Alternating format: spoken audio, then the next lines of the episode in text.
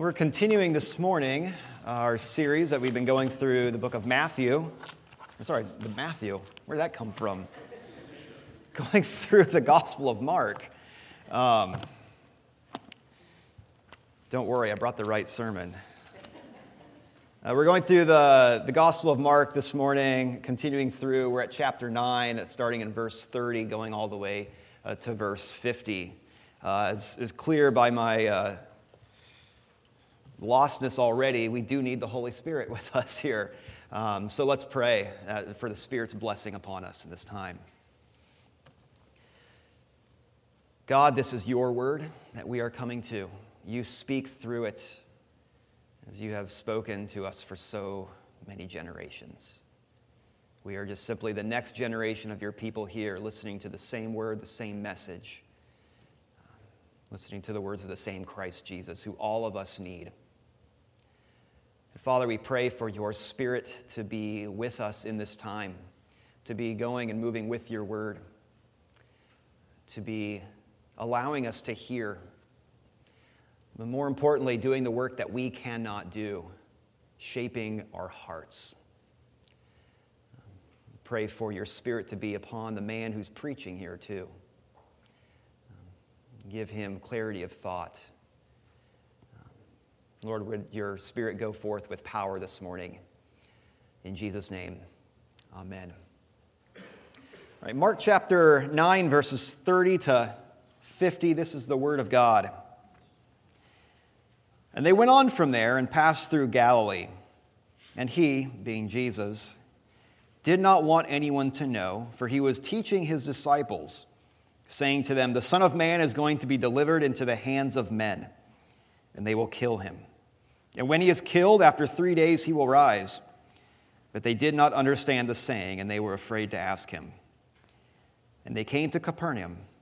And when he was in the house, he asked them, What were you discussing on the way? But they kept silent, for on the way they had argued with one another about who was the greatest. And he sat down and called the twelve, and he said to them, If anyone would be first, he must be last of all and servant of all. And he took a child and put him in the midst of them. And taking him in his arms, he said to them, Whoever receives one such child in my name receives me. And whoever receives me receives not me, but him who sent me. John said to him, Teacher, we saw someone casting out demons in your name, and we tried to stop him because he was not following us. But Jesus said, Do not stop him, for no one who does a mighty work in my name will will be able soon afterward to speak evil of me. For the one who is not against us is for us. For truly I say to you, whoever gives you a cup of water to drink because you belong to Christ will by no means lose his reward. Whoever causes one of these little ones who believe in me to sin, it would be better for him if a great millstone were hung around his neck and he were thrown into the sea. And if your hand causes you to sin, cut it off. It is better for you to enter life crippled than with two hands to go to hell, to the unquenchable fire. And if your foot causes you to sin, cut it off. It is better for you to enter life lame than with, than with two feet to be thrown into hell. And if your eye causes you to sin, tear it out. It is better for you to enter the kingdom of God with one eye than with two eyes to be thrown into hell, where their worm does not die and the fire is not quenched. For everyone will be salted with fire. Salt is good, but if the salt has lost its saltiness, how will you make it salty again? Have salt in yourselves and be at peace with one another. Amen. Well, the sermon title here, you may have noticed this morning, uh, One Holy Catholic Church. And maybe that's, you know, had some questions like, what, is, what does that have to do with anything here? Um, also, what, you know, what's he talking about? Well, it's a reference to the Apostles' Creed, right? the, uh, the creed uh, that uh, dating back to the fifth century from some of the early times of the church, confessing uh, some of the, the earliest and most basic and foundational truths of the Christian faith, right there.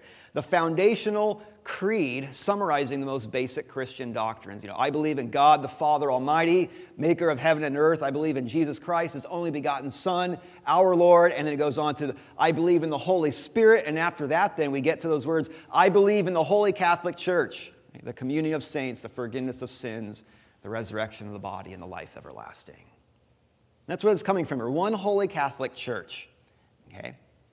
And, and, and, and with that, so again, we're taking those from uh, this title, essentially from, uh, from that part of, of the, the Apostles' Creed there, right? The Holy Catholic Church. So the, or, you know, the being singular, one, okay? One, which is ref- reference to the church being a singular church, a singular assembly of God's people. There's not multiple churches, but ultimately there is one church. There is one large worldwide church and it's united together in Christ. That's why it's one church. We are one people. But it's not just one church, but it's also a holy church as well. Right? Holy being pure, meaning sanctified. The, the church is holy because it's been cleansed from her sins by Jesus Christ, who has died for them. It has been set apart as holy by God, set apart for His purposes. Uh, it is given a holy status, a holy calling in the world. But it's also the Holy Catholic Church. And that's Catholic, I want to make sure, little c, not big C, not Roman Catholic, but little c, meaning universal uh, meaning for, for all times and for all places. When we do so on those occasions in our, our confession of faith, when sometimes we use the Apostles' Creed, you may note there's that little, that little, uh, that little star we put there that said Catholic, meaning universal. Uh, it, that means also the church's message is relevant for all people at all times in all places. And it also means that we are all part of one church. Right? We are just one expression of the worldwide church in Jesus Christ. We are, we are founded upon Jesus, and then we are formed by the Spirit. Okay, so you're thinking, all right, great, yes, that, those are all, those are all, all good, important truths about, about the church, but how does this relate to the sermon? How does that relate to the text right here? I promise you it does. We'll get there. But what I want you to do is, is file that in the, in the back of your mind, and hopefully, uh, we will get it to, to it at the end, but hopefully it will become a little bit more clear, though, to you as we continue to go through the sermon and we get to the end. We're going to revisit that. But getting into the text here, Jesus, though, is on his way to, to Jerusalem. This is the part here, the time where his earthly ministry is, is now coming to a close. Uh, it's, it's, it's soon to be, to be finished. They're going from uh, the, the northern parts of Galilee and they're traveling south to Jerusalem for the final time. And Jesus is spending these last weeks with his disciples, and that's why it says in verse 30, he didn't want anyone to know that he was traveling through. Because these are the last weeks on his last trip, and he's teaching his disciples. He's spent, taking this intentional time with his disciples uh, telling them about what it means to follow him, what it means to be a part of his kingdom. And what is it that he tells his disciples? Verse 31 that he will be given over, that he will be killed, and that he'll rise again. Now, that's, we've heard that before, if that sounds familiar. We heard it before in chapter 8, verse 31 there. Uh, Jesus talks about how the Son of Man will, will, will be, uh, be betrayed and handed over, and and killed and will rise again. And you know what? We're going to hear it a third time uh, in chapter 10 also. So Jesus here is, is saying it these three times in quick succession here, and there's an emphasis to it then. There's an emphasis that he's telling the, his disciples, and that is this that death, his death, and his resurrection are vital to his mission. It's why he came.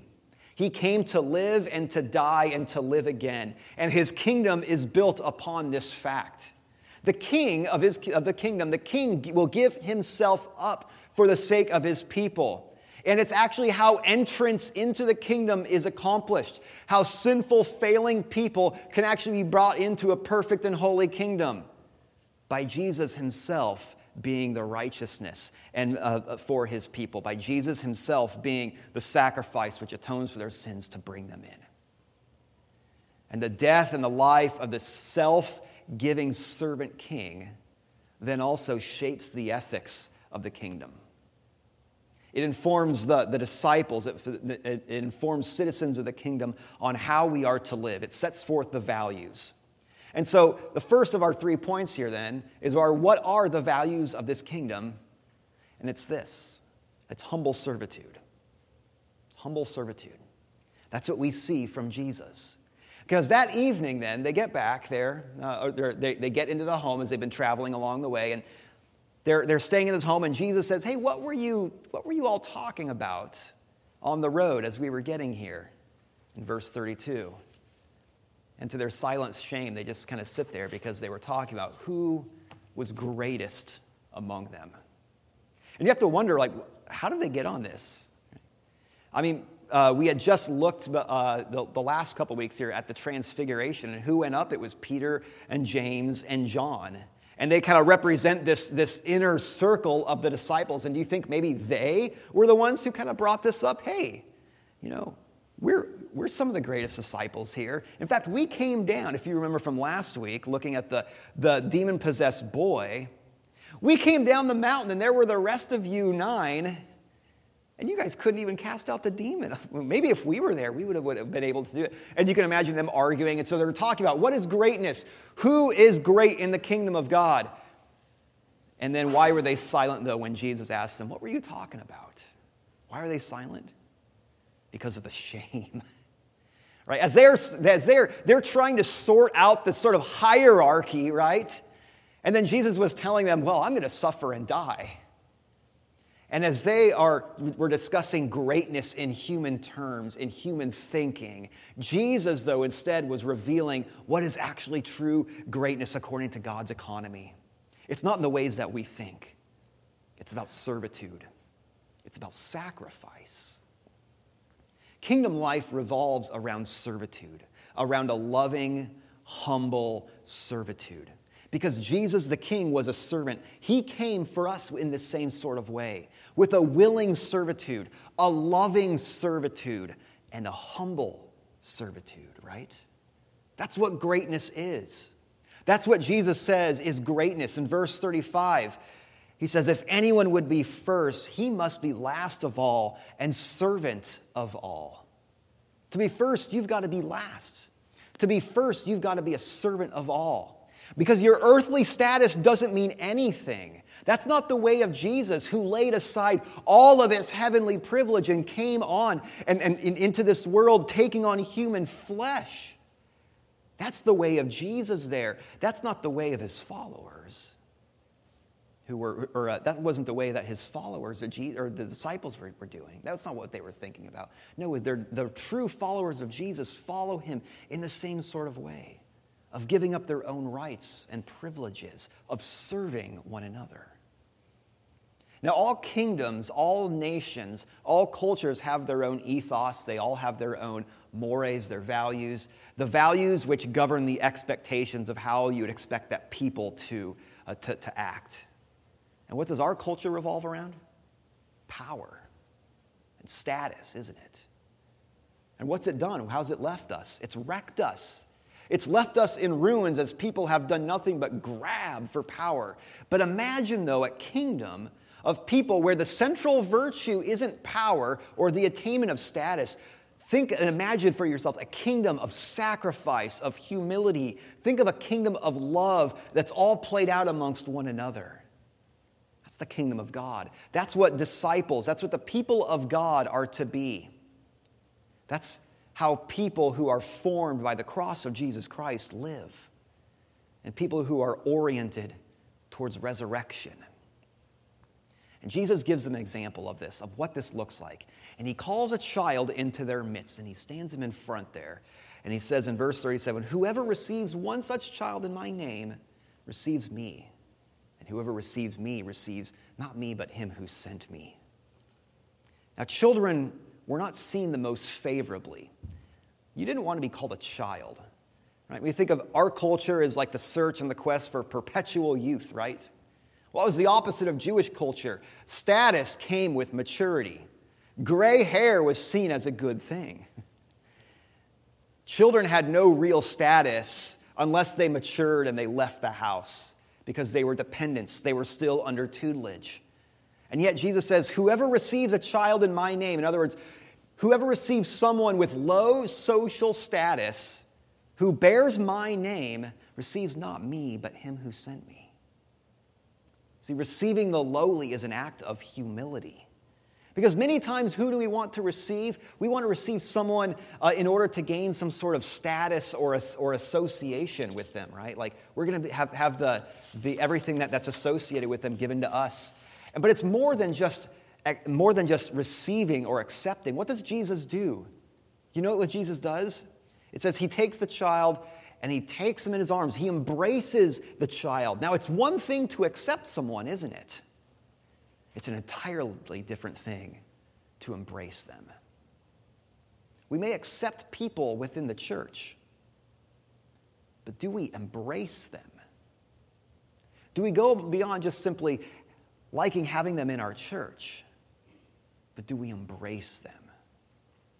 I don't want to ask the question, who have we accepted and who have we embraced? But rather, I want to kind of rephrase the question a little bit. Who am I embracing within the church? and why? Whose values, whose ethics am I reflecting? My self sacrificial king or the desire for power and status? Because this embracing here is a matter of our hearts. It's a heart, a heart that recognizes Jesus is a heart that is content in Him and it has no need for power or for anything else. In fact, servitude happens when we recognize that we already have everything in Him. And we can lay aside ourselves because what we have in Jesus Christ is secure. Embracing someone in Christ, even the, lonely, even the lowly, is to embrace the triune God. That's what Jesus says. You don't just receive them, you receive me, and you don't just receive me, but you receive the one who sent me. It's not just the individual brother or sister, because Jesus is in and among his church. Right? And his spirit is within the church, and Jesus and his spirit are within us.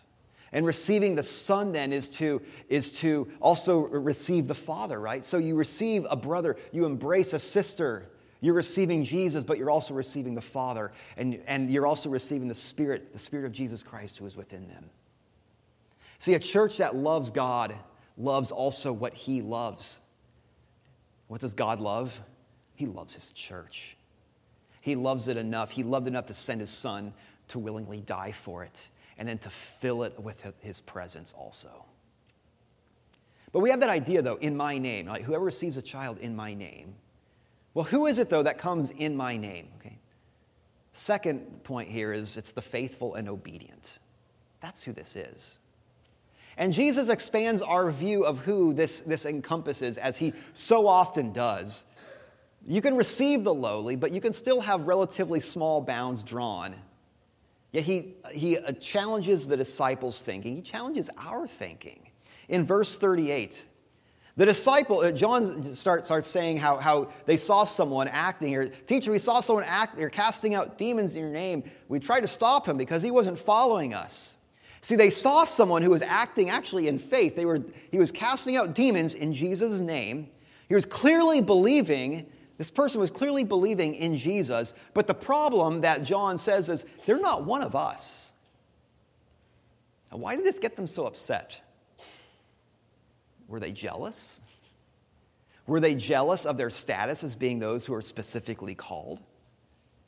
Were they jealous of, his, of this person's success, especially perhaps against some of their unsuccess they had just had previously and trying to cast the demon out of the boy and they couldn't do it? See, jealousy often happens when we think that we have the market cornered. Jealousy happens when we have the mindset of self exaltation. Jealousy happens when we are wrapped up with our own self importance. Jealousy happens when someone threatens our self perception. And what happens again? We grow jealous. There's a rival. I'm, I'm growing jealous of that person. And so, what's the problem though with, with, the, with these disciples then? Well, there shouldn't have been a problem here because this person was, was serving the cause of Jesus with belief in him, with faith in him. And the problem was with the disciples. And Jesus takes that us when he says, We tried to stop him because he wasn't following us. Jesus takes that us in verse 38 and he redefines it with his version of us in verse 40. Hmm. The one who is not against us is for us. The lines of us are drawn by faith and obedience to him. In fact, verse 39, then he says, No one acting in faith is going to blaspheme my name right after they've, they've done these, these works of power. He says, We're working for the same cause, we're working for my kingdom. That person's one of us. There are only two sides in this conflict. There are only two sides. Right? There are only two sides when we think about the kingdom of God. The kingdom is exclusive. Right? The dividing line is faith in Jesus Christ. How do you get into the, the kingdom of God? It is by faith in Jesus Christ alone. It is exclusive. There is a dividing line. But the kingdom is also at the same time inclusive. It's also inclusive because the only dividing line is faith in Jesus Christ. There are no other ways that we can draw lines within the church for, for, or, uh, about the kingdom of God. You can't put different people on different tiers because of various things. No, the kingdom is exclusive because of faith. The kingdom is inclusive because the only dividing line is faith. There are only two sides to this. Yet, how often, though, do we draw lines apart, though, from what Jesus has given us and we exclude our own? Or maybe even worse. And we turn insiders, kingdom insiders, actually into outsiders, when the only outsiders are those who are outside the community of faith. Or we draw extra demands upon outsiders, which are contingent upon entering. We put up demands apart from faith and obedience in Jesus. You need to do this also. You need to think this also. You need to be like this also. But the thing is, in Jesus Christ, we are on the same side. And this is where it gets tricky, though, a little bit, because we also have our own convictions, right? Our own convictions about faith and practice, which affect more of the specifics of how we actually live as Christians and right, how we live in the kingdom. Right? There is one church of Jesus Christ, but there are various expressions of the church in Jesus Christ. Now, just for an example here, we are a Presbyterian church. Uh, if you didn't know, uh, it's on the front. All right. We're a Presbyterian church, and so that, that there are some, some things that we believe that, that separate us, or I want to say separate, because that's actually almost getting at, that are a distinction of, of, in what we believe and how we, we practice what we believe uh, against other, other Protestant churches. Right? Things that, that we believe about the, the scriptures being God's word, that informs how, what we believe and, and how we go about practicing our faith. It, it, it informs how we, or um, yeah, the, the beliefs that we have about God's sovereignty, uh, about how we, we go about uh, even in times of worship here in the sacraments, all sorts of various things, right? Now, those, those are convictions and those are, are, are expressions that may, that may result in how we gather in other words, like how we, how we, we, we gather together in a way that we want to maybe group ourselves in terms of what we're, we're thinking about and the convictions that we have. But those don't form the boundaries of the kingdom. You're more than just Presbyterians in the kingdom of God. It's okay, you can say amen. You can let those, if there's any latent charismatic things that you have in your heart, let them out. It's fine, okay? But what matters though, it's faith. And we can have convictions. We ought to have convictions, but we can be peaceable with one another. And we ought to be peaceable and united with one another because we are brought together by the blood of Jesus Christ. And there are ways that we can express our faith and our service together. And we ought to because we are the one church of Jesus Christ. We ought to celebrate what God is doing in other pockets and spheres of his kingdom. At the same time, we ought to weep and lament at the tragedies that happen in other pockets of the kingdom because something that affects, affects the body, it, it doesn't just affect one member of the body, it affects the whole body, of which we are just a part. If the values of the kingdom are built upon humility, and it includes the faithful who are acting in obedience, then valid service is also done by those who act, even in their small ways. Because being lowly doesn't preclude you from commendable service in the kingdom. In verse 41, Jesus talks about giving a cup of cold water in my name.